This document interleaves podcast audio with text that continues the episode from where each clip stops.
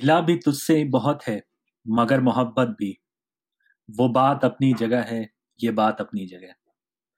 नमस्कार दोस्तों, बासिर सुल्तान काजमी के शेर के साथ मैं, सौरभ, एक बार फिर से लेकर आ गया हूँ दी अरबन कवि की ये पेशकश। ये पॉडकास्ट, जहाँ हम बात करते हैं हिंदी पोइट्री की, जहाँ हम बात करते हैं हिंदी उर्दू गज़लों की, कविताओं की, हर बार की तरह एक टॉपिक हम एक टॉपिक एक शख्सियत की बात करते हैं और उस टॉपिक को कविताओं में, गज़लों में, नज़मों में कैसे एक्सप्लोर किया है, इसके बारे में बात करते हैं। और हमेशा की तरह मेरा साथ देती हैं इस इस कोशिश में मेरी बड़ी बहन संगीता जी। संगीता जी बहुत बहुत स्वागत है आपका। धन्यवाद सौरभ, और नमस्ते दोस्तों, हमारे साथ जुड़ने के लिए बहुत बहुत धन्यवाद। और दोस्तों, जैसा कि मैंने कहा कि हर बार की तरह हम एक टॉपिक चूज़ करते हैं और उसके बारे में कुछ बात करते हैं। आप तक कोशिश करते हैं कि उनसे जुड़ी नज़में और गज़लें और कविताएँ पहुंचाएँ। तो आज की जो हमारी कोशिश है, आज का जो हमारा टॉपिक है, जैसा कि मैंने जिस शेर के साथ शुरुआत की, उससे आपको शायद अंदाज़ा हो गया हो। आज हम बात करेंगे एक ऐसे टॉपिक के बारे में, जो बहुत आम हो गया है और हालाँकि बहुत ख़ास है। तो तो एक ऐसा टॉपिक है जिसके बारे में बॉलीवुड जिसके बारे में फ़िल्में जिसके बारे में तमाम पोइट्री तमाम आर्टिस्ट जिसको एक्सप्लोर करने की काफ़ी सदियों से कोशिश कर रहे हैं और वो कोशिश मेरे ख्याल से निरंतर चलती रहेगी। और और वो टॉपिक है हम बात आज करेंगे मोहब्बत के बारे में, प्यार के बारे में, स्नेह के बारे में लव के बारे में। तो इसके कई नाम हैं, कई रूप हैं।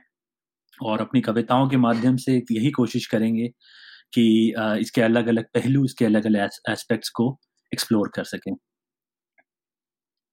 बिल्कुल सही कहा तुमने सौरभ और जैसे तुमने बॉलीवुड की बात की या तुमने फ़िल्मों की बात की तो एक अजीब से एक मैं कहूँगी दुर्भाग्य ही है ये कि प्यार शब्द सुनते ही हमारे मन में बस एक रोमांटिक प्यार की कल्पना आती है या एक आ, आ, मतलब महबूब वाले प्यार की कल्पना आती है, लेकिन प्यार के बहुत सारे बहुत सारे रूप हैं, बहुत सारे पहलू हैं, जैसे हमने बात कर रहे थे। और उन सब पहलुओं को अगर हम थोड़ा सरफेस से थोड़ा गहरे जाकर एक्सप्लोर करें तो उसमें बहुत कुछ हमें दिखाई देगा, बहुत कुछ समझ में आएगा। और यही मतलब यही मुझे लगता है कि कविताओं की सफलता है जहाँ पर, मैं कहूँगी। कि उन पहलुओं को एक्सप्लोर करती हैं, जो जो हमारी जिसे हम कहेंगे पॉपुलर आर्ट जो नहीं जहाँ तक पहुँच पाती है शायद। कम ही पहुँच पाती है बल्कि मुझे कहना चाहिए इस तरह से ब्रॉड ब्रश से सबको पेंट करना सही नहीं है लेकिन हाँ मुझे लगता है कि कम पहुँच पाते हैं। बिल्कुल बिल्कुल सही कहा आपने बहुत अच्छी बात आ, कही कि हाँ उसके मानी जो है वो एक ही तरह के प्यार तक महदूद हो के ना रह जाए। और आज हमारी आ, हमारी यही कोशिश है कि आज जो हम हम पोएम्स पढ़ रहे हैं वैसी ही पोएम्स हमने चूज़ करी है आज पढ़ने के लिए। आप तक पहुँचाने के लिए, जिससे अलग अलग मानी जो है अलग अलग उसके एस्पेक्ट्स हैं, वो निकल के आए, ना कि सिर्फ़ एक एक एक एस्पेक्ट तक वो महदूद होके रह जाए। तो आज तो आज संगीता जी, आज जिस पोएम के साथ शुरुआत कर रही हैं, उसके बारे में आज कुछ बताना चाहेंगे आप? हाँ ज़रूर। तो ये कब मैं तुम्हारे साथ शेयर करूँगी आज कविता। सर्वेश्वर दयाल सक्सेना की है, और सर्वेश्वर दयाल सक्सेना मुझे मतलब मेरे बहुत प्रिय कवियों में से एक हैं। और इनके बारे में एक खास बात यह है कि हमारे जो हिंदी कविता, हिंदी साहित्य का जो प्रयोगवादी जो रुक रहा है, जो एक्सपेरिमेंटलिज्म जिस, जो रहा है, उसमें से ये एक फाउंडिंग फाउंडिंग कवियों में से एक रहे हैं, सविश्वल दयाल सक्सेना जी। और उनकी कविताओं में वही जो बात हम अक्सर करते हैं कि बहुत सिंप्लिसिटी है बहुत, लेकिन एट द सेम टाइम बहुत गहरे तक बात पहुँच जाती है। तो जैसे हम प्यार के बारे में बात कर रहे हैं तो मैं तुम्हें एक कविता इनकी सुनाती हूँ और फिर उसके बारे में हम कविता सुनते हैं पहले और फिर उसके बारे में बात करेंगे। बिल्कुल तो कविता का शीर्षक है तुम्हारे साथ रहकर। कवि का नाम है सर्वेश्वर दयाल सक्सेना। तुम्हारे साथ रहकर अक्सर मुझे ऐसा महसूस हुआ है कि दिशाएँ पास आ गई हैं। हर रास्ता छोटा हो गया है। दुनिया सिमटकर एक आँगन सी बन गई है। जो खचाखच भरा है, कहीं भी एकांत नहीं, न बाहर, न भीतर। हर चीज़ का आकार घट गया है। पेड़ इतने छोटे हो गए हैं कि मैं उनके शीश पर हाथ रख आशीष दे सकता हूँ। आकाश छाती से टकराता है। मैं जब चाहूँ बादलों में मुँह छिपा सकता हूँ। तुम्हारे साथ रहकर अक्सर मुझे महसूस हुआ है। कि हर बात का एक मतलब होता है। यहाँ तक कि घास के हिलने का भी, हवा का खिड़की से आने का और धूप का दीवार पर चढ़कर चले जाने का। तुम्हारे साथ रहकर अक्सर मुझे लगा है कि हम असमर्थताओं से नहीं, संभावनाओं से घिरे हैं। हर दीवार में द्वार बन सकता है और हर द्वार से पूरा का पूरा पहाड़ गुजर सकता है। शक्ति अगर सीमित है तो हर चीज़ अशक्त भी है। भुजाएँ अगर छोटी हैं तो सागर भी सिमटा हुआ है। सामर्थ्य केवल इच्छा का दूसरा नाम है। जीवन और मृत्यु के बीच जो भूमि है वह नेते की नहीं मेरी है। वाह। बहुत खूब। जैसे मैं तुम्हें बात कर रही थी कि कविता मतलब ये उस प्यार का वो रूप है जिसमें हम किसी के साथ होते हैं जब तो हमें बहुत पावरफुल महसूस होता है।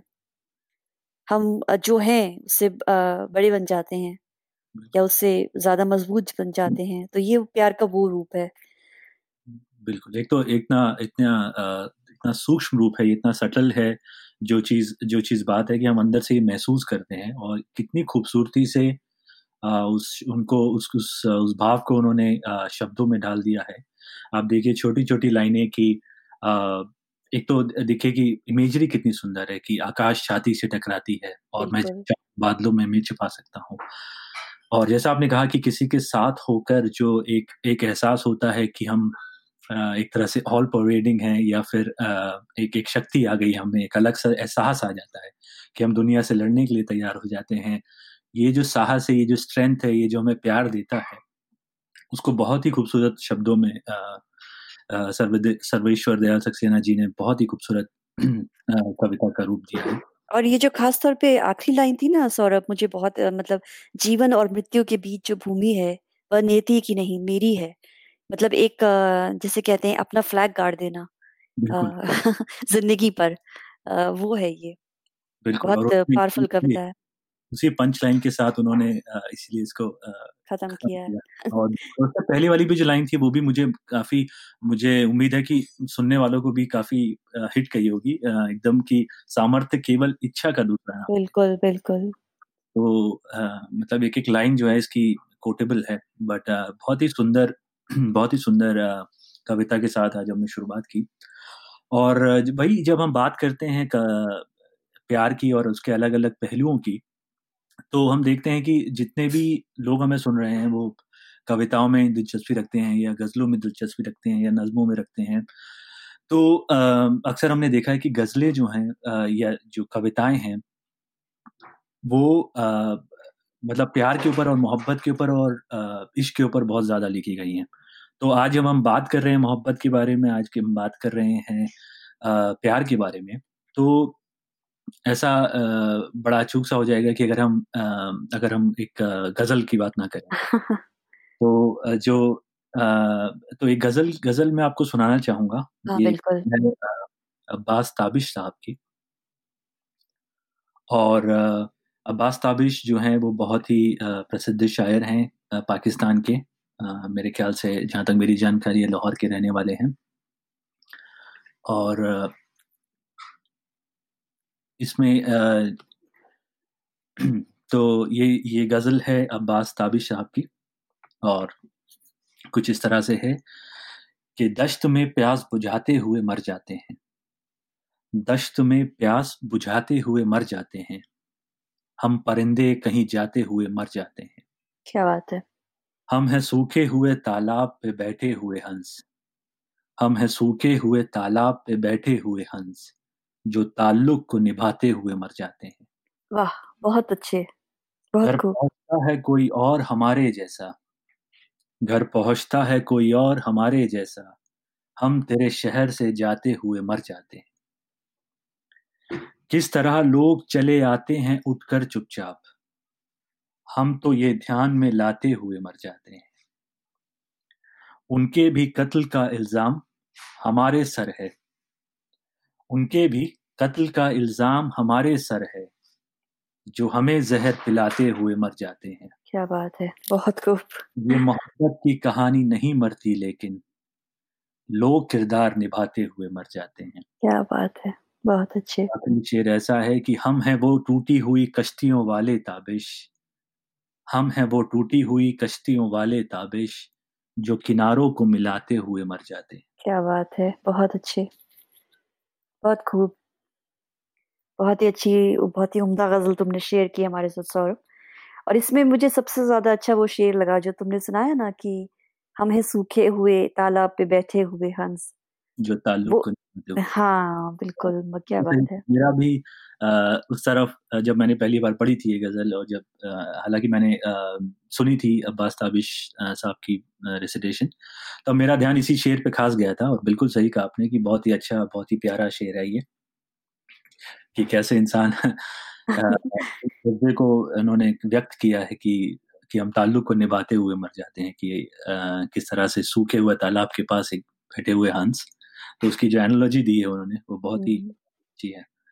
और बाकी जो छोटे छोटे अशार हैं मतलब जैसा कि हम लोग जानते हैं कि गज़ल जो है वो शेर का कलेक्शन है तो इसमें कई सारे पहलू आए हैं। सिर्फ़ ऐसा नहीं है कि ये यहाँ पर सिर्फ़ मोहब्बत की बात हो रही है या सिर्फ़ इश्क की बात हो रही है। तो हालाँकि मुझे ऐसा लगा कि जब मैं गज़ल चुन रहा था इस टॉपिक के लिए तो मुझे लगा कि इसमें ऐसे काफ़ी सारे शेर हैं जो उसके बारे में बात करते हैं उस चीज़ को दर्शाते हैं। जैसे कि ये मोहब्बत की कहानी नहीं मरती लेकिन लोग किरदार किरदार निभाते हुए निभाते हुए हाँ, हाँ। तो तो काफ़ी खूबसूरत शेरों के साथ मतलब इन्होंने जो जो बांधी है इस इस गज़ल को तो इन्होंने इस इस गज़ल ने खास मेरा अटेंशन ग्रैप किया हम्म। और गज़ल जब हम बात कर रहे हैं अलग अलग पहलुओं के बारे में आ, तो एक पहलू उसका आ, मेरे ख्याल से इश्क का मोहब्बत का प्यार का उसको आप जो भी नाम दे दीजिए एक एक एक पहलू जिसको कई शायरों ने व्यक्त करने की कोशिश की है अलग अलग तरीके से, वो एक एक उसका एक एस्पेक्ट है सेपरेशन। जब दो प्यार करने वाले या एक दूसरे से जुदा होते हैं या एक दूसरे से दूर होते हैं या किसी भी तरह का प्यार, अगर एक माँ अपने बेटे से दूर है, एक पिता अपने बेटे से दूर है, एक भाई अपने भाई से दूर है तो ये जो दूरी है, एक मोहब्बत का, एक प्यार का, एक बहुत ही कह सकते हैं कि बहुत ही इंटीग्रल पार्ट है उसका। तो उसको जिस तरह से व्यक्त करने की कोशिश की है अलग अलग तरीके से। तो इसके बारे में कुछ आ, कुछ आप कहना चाहेंगी संगीता जी? नहीं तुम सही कह रहे हो सौरभ जो आ, मुझे लगता है कि वो इसलिए भी देखो कई तरीके की दूरियाँ होती हैं कई तरह की कुछ दूरियाँ ऐसी होती हैं जैसे हमें पता है कुछ दिन के लिए दूर है मिल जाएँगे। कुछ दूरियाँ ऐसी होती हैं जो कभी नहीं मिट पाती हैं। लेकिन मेरा ये मुझे एक बात लगती है कि जो हम ये बहुत गहराई से कोई चीज़ फील करते हैं ना, जब भी हम किसी से गहराई से प्यार किया या किसी को गहराई से मिस किया, उन्हीं कुछ क्षणों में हम असल में ज़िंदा होते हैं। और इसलिए वो जो क्षण होते हैं, जिसमें हमने किसी को बहुत ज़्यादा मिस किया, किसी की बहुत ज़्यादा याद आई, बहुत ज़्यादा दुख हुआ इवन बहुत ज़्यादा दुख हुआ, उस क्षण को भी हम कभी कभी बार बार जीना चाहते हैं। क्योंकि वो हमारी जो नॉर्मल ज़िंदगी का जो प्रवाह होता है उस प्रवाह से अलग उठकर कुछ हमारी ज़िंदगी में होता है। बहुत बड़ा दुख बहुत बड़ा सुख। तो आ, ये है। बिल्कुल एक समुद्र में वो एक एक पीक की तरह आता है। पीक की तरह आता है हाँ तो ये जैसे आपने कहा कि इसमें मैं एक बात जोड़ना चाहूँगा कि वो जब पीक समाप्त हो जाती है उससे उसका ये मतलब नहीं होता कि वो प्यार भी समाप्त हो गया या वो फीलिंग भी चली गई। ये होता है कि उस फीलिंग के साथ, जो हमारे पीक हैं, जो जो अप्स एंड डाउन्स लगे रहते हैं, उसके साथ वो फीलिंग निरंतर हमारे साथ चलती रहती है और निरंतर रहती है। किसी को हम प्यार करते हैं, किसी के बारे में परवाह करते हैं तो ऐसा एक समय आता है जब हम प्यार में नए नए होते हैं। तब हमें ऐसा लगता है कि शायद वो अपने प्यार अपने चरम पर होता है, जहाँ पर पीक पे होता है। तो हम हम वहाँ पर उस आदमी का कोशिश करते हैं कि कैसे मैं व्यक्त करूँ अपना प्यार। और कुछ सालों के बाद जब हम उस व्यक्ति के साथ रहते हैं आ, आ, और एक एक बंधन में बन जाते हैं उसके बाद वो ऐसा नहीं है कि प्यार कम हो जाता है लेकिन उसका एक पीक का एक वैली की तरह आ जाता है लेकिन वो प्यार निरंतर हमारे साथ चलता रहता है। हाँ और इस तरह से दुख का भी है। मैं तुम्हें इसी बात पर एक और कविता सुनाती हूँ जो जो दुख जो हम आत्मसात कर लेते हैं और दुख हमारे ज़िंदगी का जो हिस्सा बन जाता है उस वो जो बात है वो जो फीलिंग की हम बात कर रहे हैं उसके ऊपर मैं तुम्हें कविता सुनाती हूँ। तो पहले मैंने तुम्हें सुनाई ये तुम्हारे साथ रहकर विश्व दयाल सक्सेना की और उसी बात को उन्होंने आगे बढ़ाते हुए एक कविता लिखी है उसका शीर्षक है तुमसे अलग होकर। तो कविता तुमसे अलग होकर कविता का शीर्षक है सर, आ, कविता के कवि हैं हमारी सर्वेश्वर दयाल सक्सेना। तो सुनाती हूँ मैं तुम्हें। तुमसे अलग होकर लगता है अचानक मेरे पंख छोटे हो गए हैं और मैं नीचे एक सीमाहीन सागर में गिरता जा रहा हूँ। अब कहीं कोई यात्रा नहीं है, न अर्थमय, न अर्थहीन। गिरने और उठने के बीच कोई अंतर नहीं। तुमसे अलग होकर हर चीज़ में कुछ खोदने का बोध, हर चीज़ में कुछ पाने की अभिलाषा जाती रही। सारा अस्तित्व रेल की पटरी सा बिछा है। हर क्षण धड़धड़ाता हुआ निकल जाता है। तुमसे अलग होकर घास की पत्तियाँ तक इतनी बड़ी लगती हैं कि मेरा सिर उनकी जड़ों से टकरा जाता है। नदियाँ सूत की डोरियाँ हैं। पैर उलझ जाते हैं। आकाश उलट गया है। चाँद तारे नहीं दिखाई देते। मैं धरती पर नहीं कहीं उसके भीतर उसका सारा बोझ सिर पर लिए रेंगता हूँ। तुमसे हो अलग होकर लगता है, सिवा आकारों के कहीं कुछ नहीं है। हर चीज़ टकराती है और बिना चोट किए चली जाती है। तुमसे अलग होकर लगता है, मैं इतनी तेज़ी से घूम रहा हूँ कि हर चीज़ का आकार और रंग खो गया है। हर चीज़ के लिए मैं भी अपना आकार और रंग खो चुका हूँ। धब्बों के एक दायरे में एक धब्बा सा हूँ। निरंतर हूँ और रहूँगा। प्रतीक्षा के लिए मृत्यु भी नहीं है। वाह बहुत कितना दुख है पूरी कविता में और मतलब वो दुख तुम्हारे इस तरह से तुम्हारे मन को छू जाता है कि तुम्हें लगता है कि तुम भी दुखी हो गए हो कवि के साथ। बिल्कुल और जिस तरह से उन्होंने कॉन्ट्रास्ट दिखाया देखिए कि अभी हमने आ, जो पहली इनकी कविता पढ़ी तुम्हारे साथ रहकर और और अभी तुमसे अलग जैसे आपने कहा कि उसी का एक इतना इतना इतना बेहतरीन कॉन्ट्रास्ट दिखाया है और जिस तरह से उन्होंने दोनों इमोशंस को इतने प्यारे से व्यक्त किया है वो देखने वाली बात है। बहुत ही बहुत ही खूबसूरत कविता सुनाई आपने।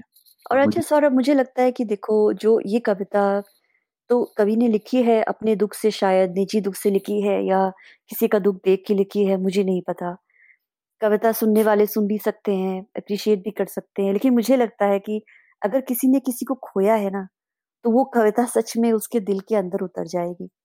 जिस तरह से उतरेगी उस तरह से शायद किसी और के दिल में ना उतरे। बिल्कुल, मुझे लगता है कि जो जो इंसान उस उस राह से गुजर चुका है, उस इमोशन को फील कर चुका है उससे ज़्यादा इस जज्बात को कोई समझ नहीं सकता। और यही होता है किसी भी कहानी, कविता, गज़ल के साथ जब हम पढ़ते हैं हम उस गज़ल को तो पढ़ते हैं लेकिन साथ में हमें जो अपना दुख कहीं याद आ जाता है या अपना सुख याद आ जाता है जिस जिस कैरेक्टर के साथ हम जुड़ जाते हैं जिस किरदार के साथ जुड़ जाते हैं इसके बारे में हमने पहले भी बात की थी। बात की थी हाँ। बिल्कुल बिल्कुल सही कहा आपने कि जिस जिस दुख के साथ लिखा है और जितनी खूबसूरती से लिखा है मेरे ख्याल से पढ़ने वाले सुनने वाले उस उस इमोशन तक तो ज़रूर पहुँचेंगे। और जिन्होंने उस दुख को सहा है या उसका कोई भी फॉर्म देखा है तो वो उसको और भी बेहतरीन तरीके से समझ सकते हैं। उसकी एक एक इमेजरी है जो वो भी समझ सकते हैं। तो बहुत ही अच्छी बहुत ही अच्छा कॉन्ट्रास्ट यहाँ पर देखने को मिला कि दो तरह की बात हो रही है। एक एक एक एक, एक व्यक्ति के ना होने का और एक व्यक्ति के होने से एक जीवन में प्रेम होने से वैसे इंसान पावरफुल महसूस करता है स्ट्रांग महसूस करता है और ना होने से कितना पावरलेस महसूस करता है। छोटी छोटी चीज़ों में उन्होंने दर्शाया। तो बहुत ही अच्छी बहुत ही अच्छी कविता आपने सुनाई। तो जैसे कि हम अलग अलग एस्पेक्ट्स पे बात कर रहे हैं मोहब्बत के या प्यार के तो उसमें से एक एस्पेक्ट है। अब जैसे आपने कहा कि तुमसे अलग होकर ये जो कविता थी सर्वेश्वर जी की अब एक कविता मुझे याद आती है तरुण भटनागर साहब की उनका शीर्षक है बरसों से।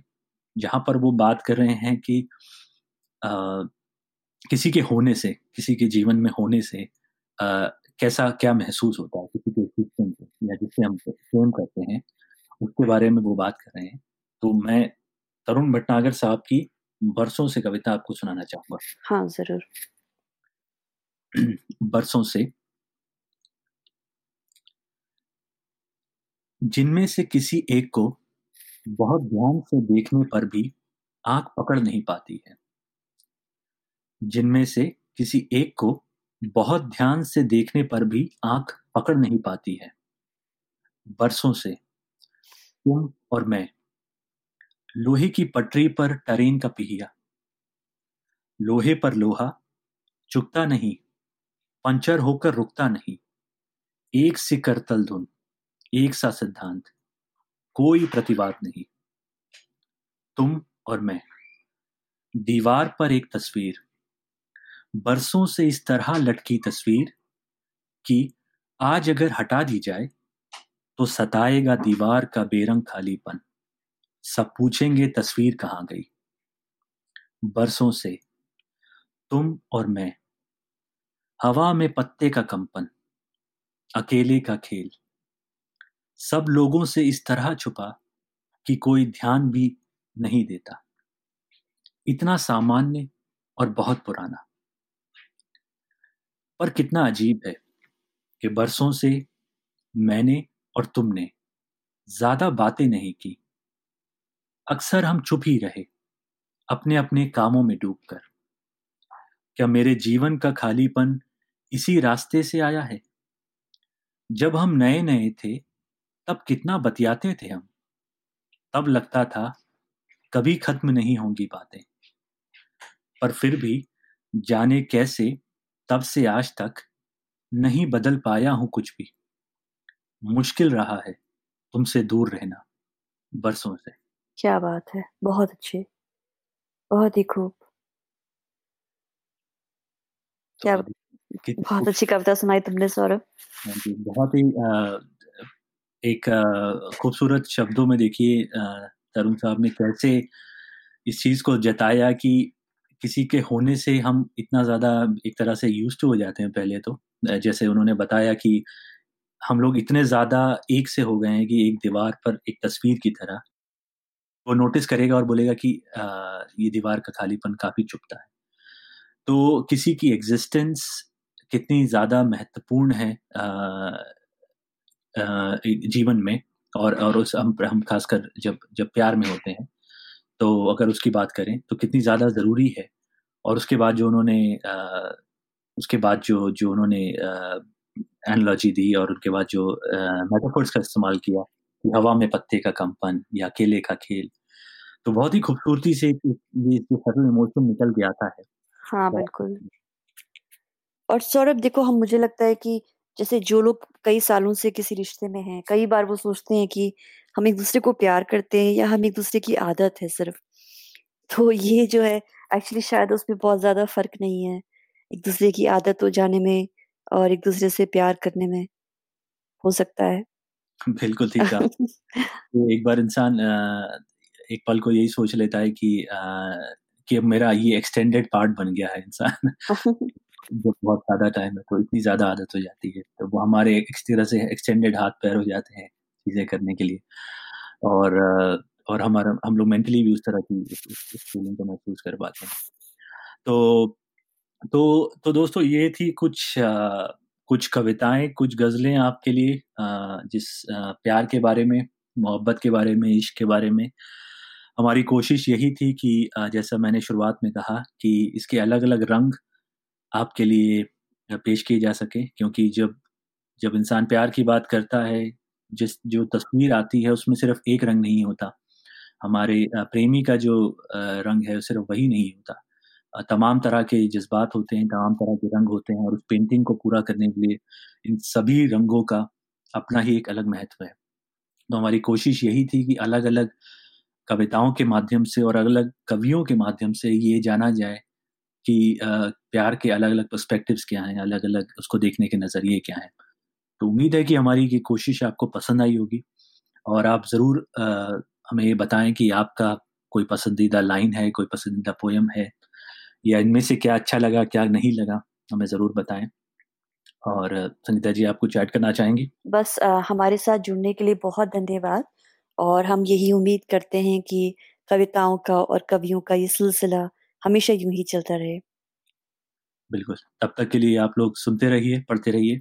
नमस्कार। नमस्ते।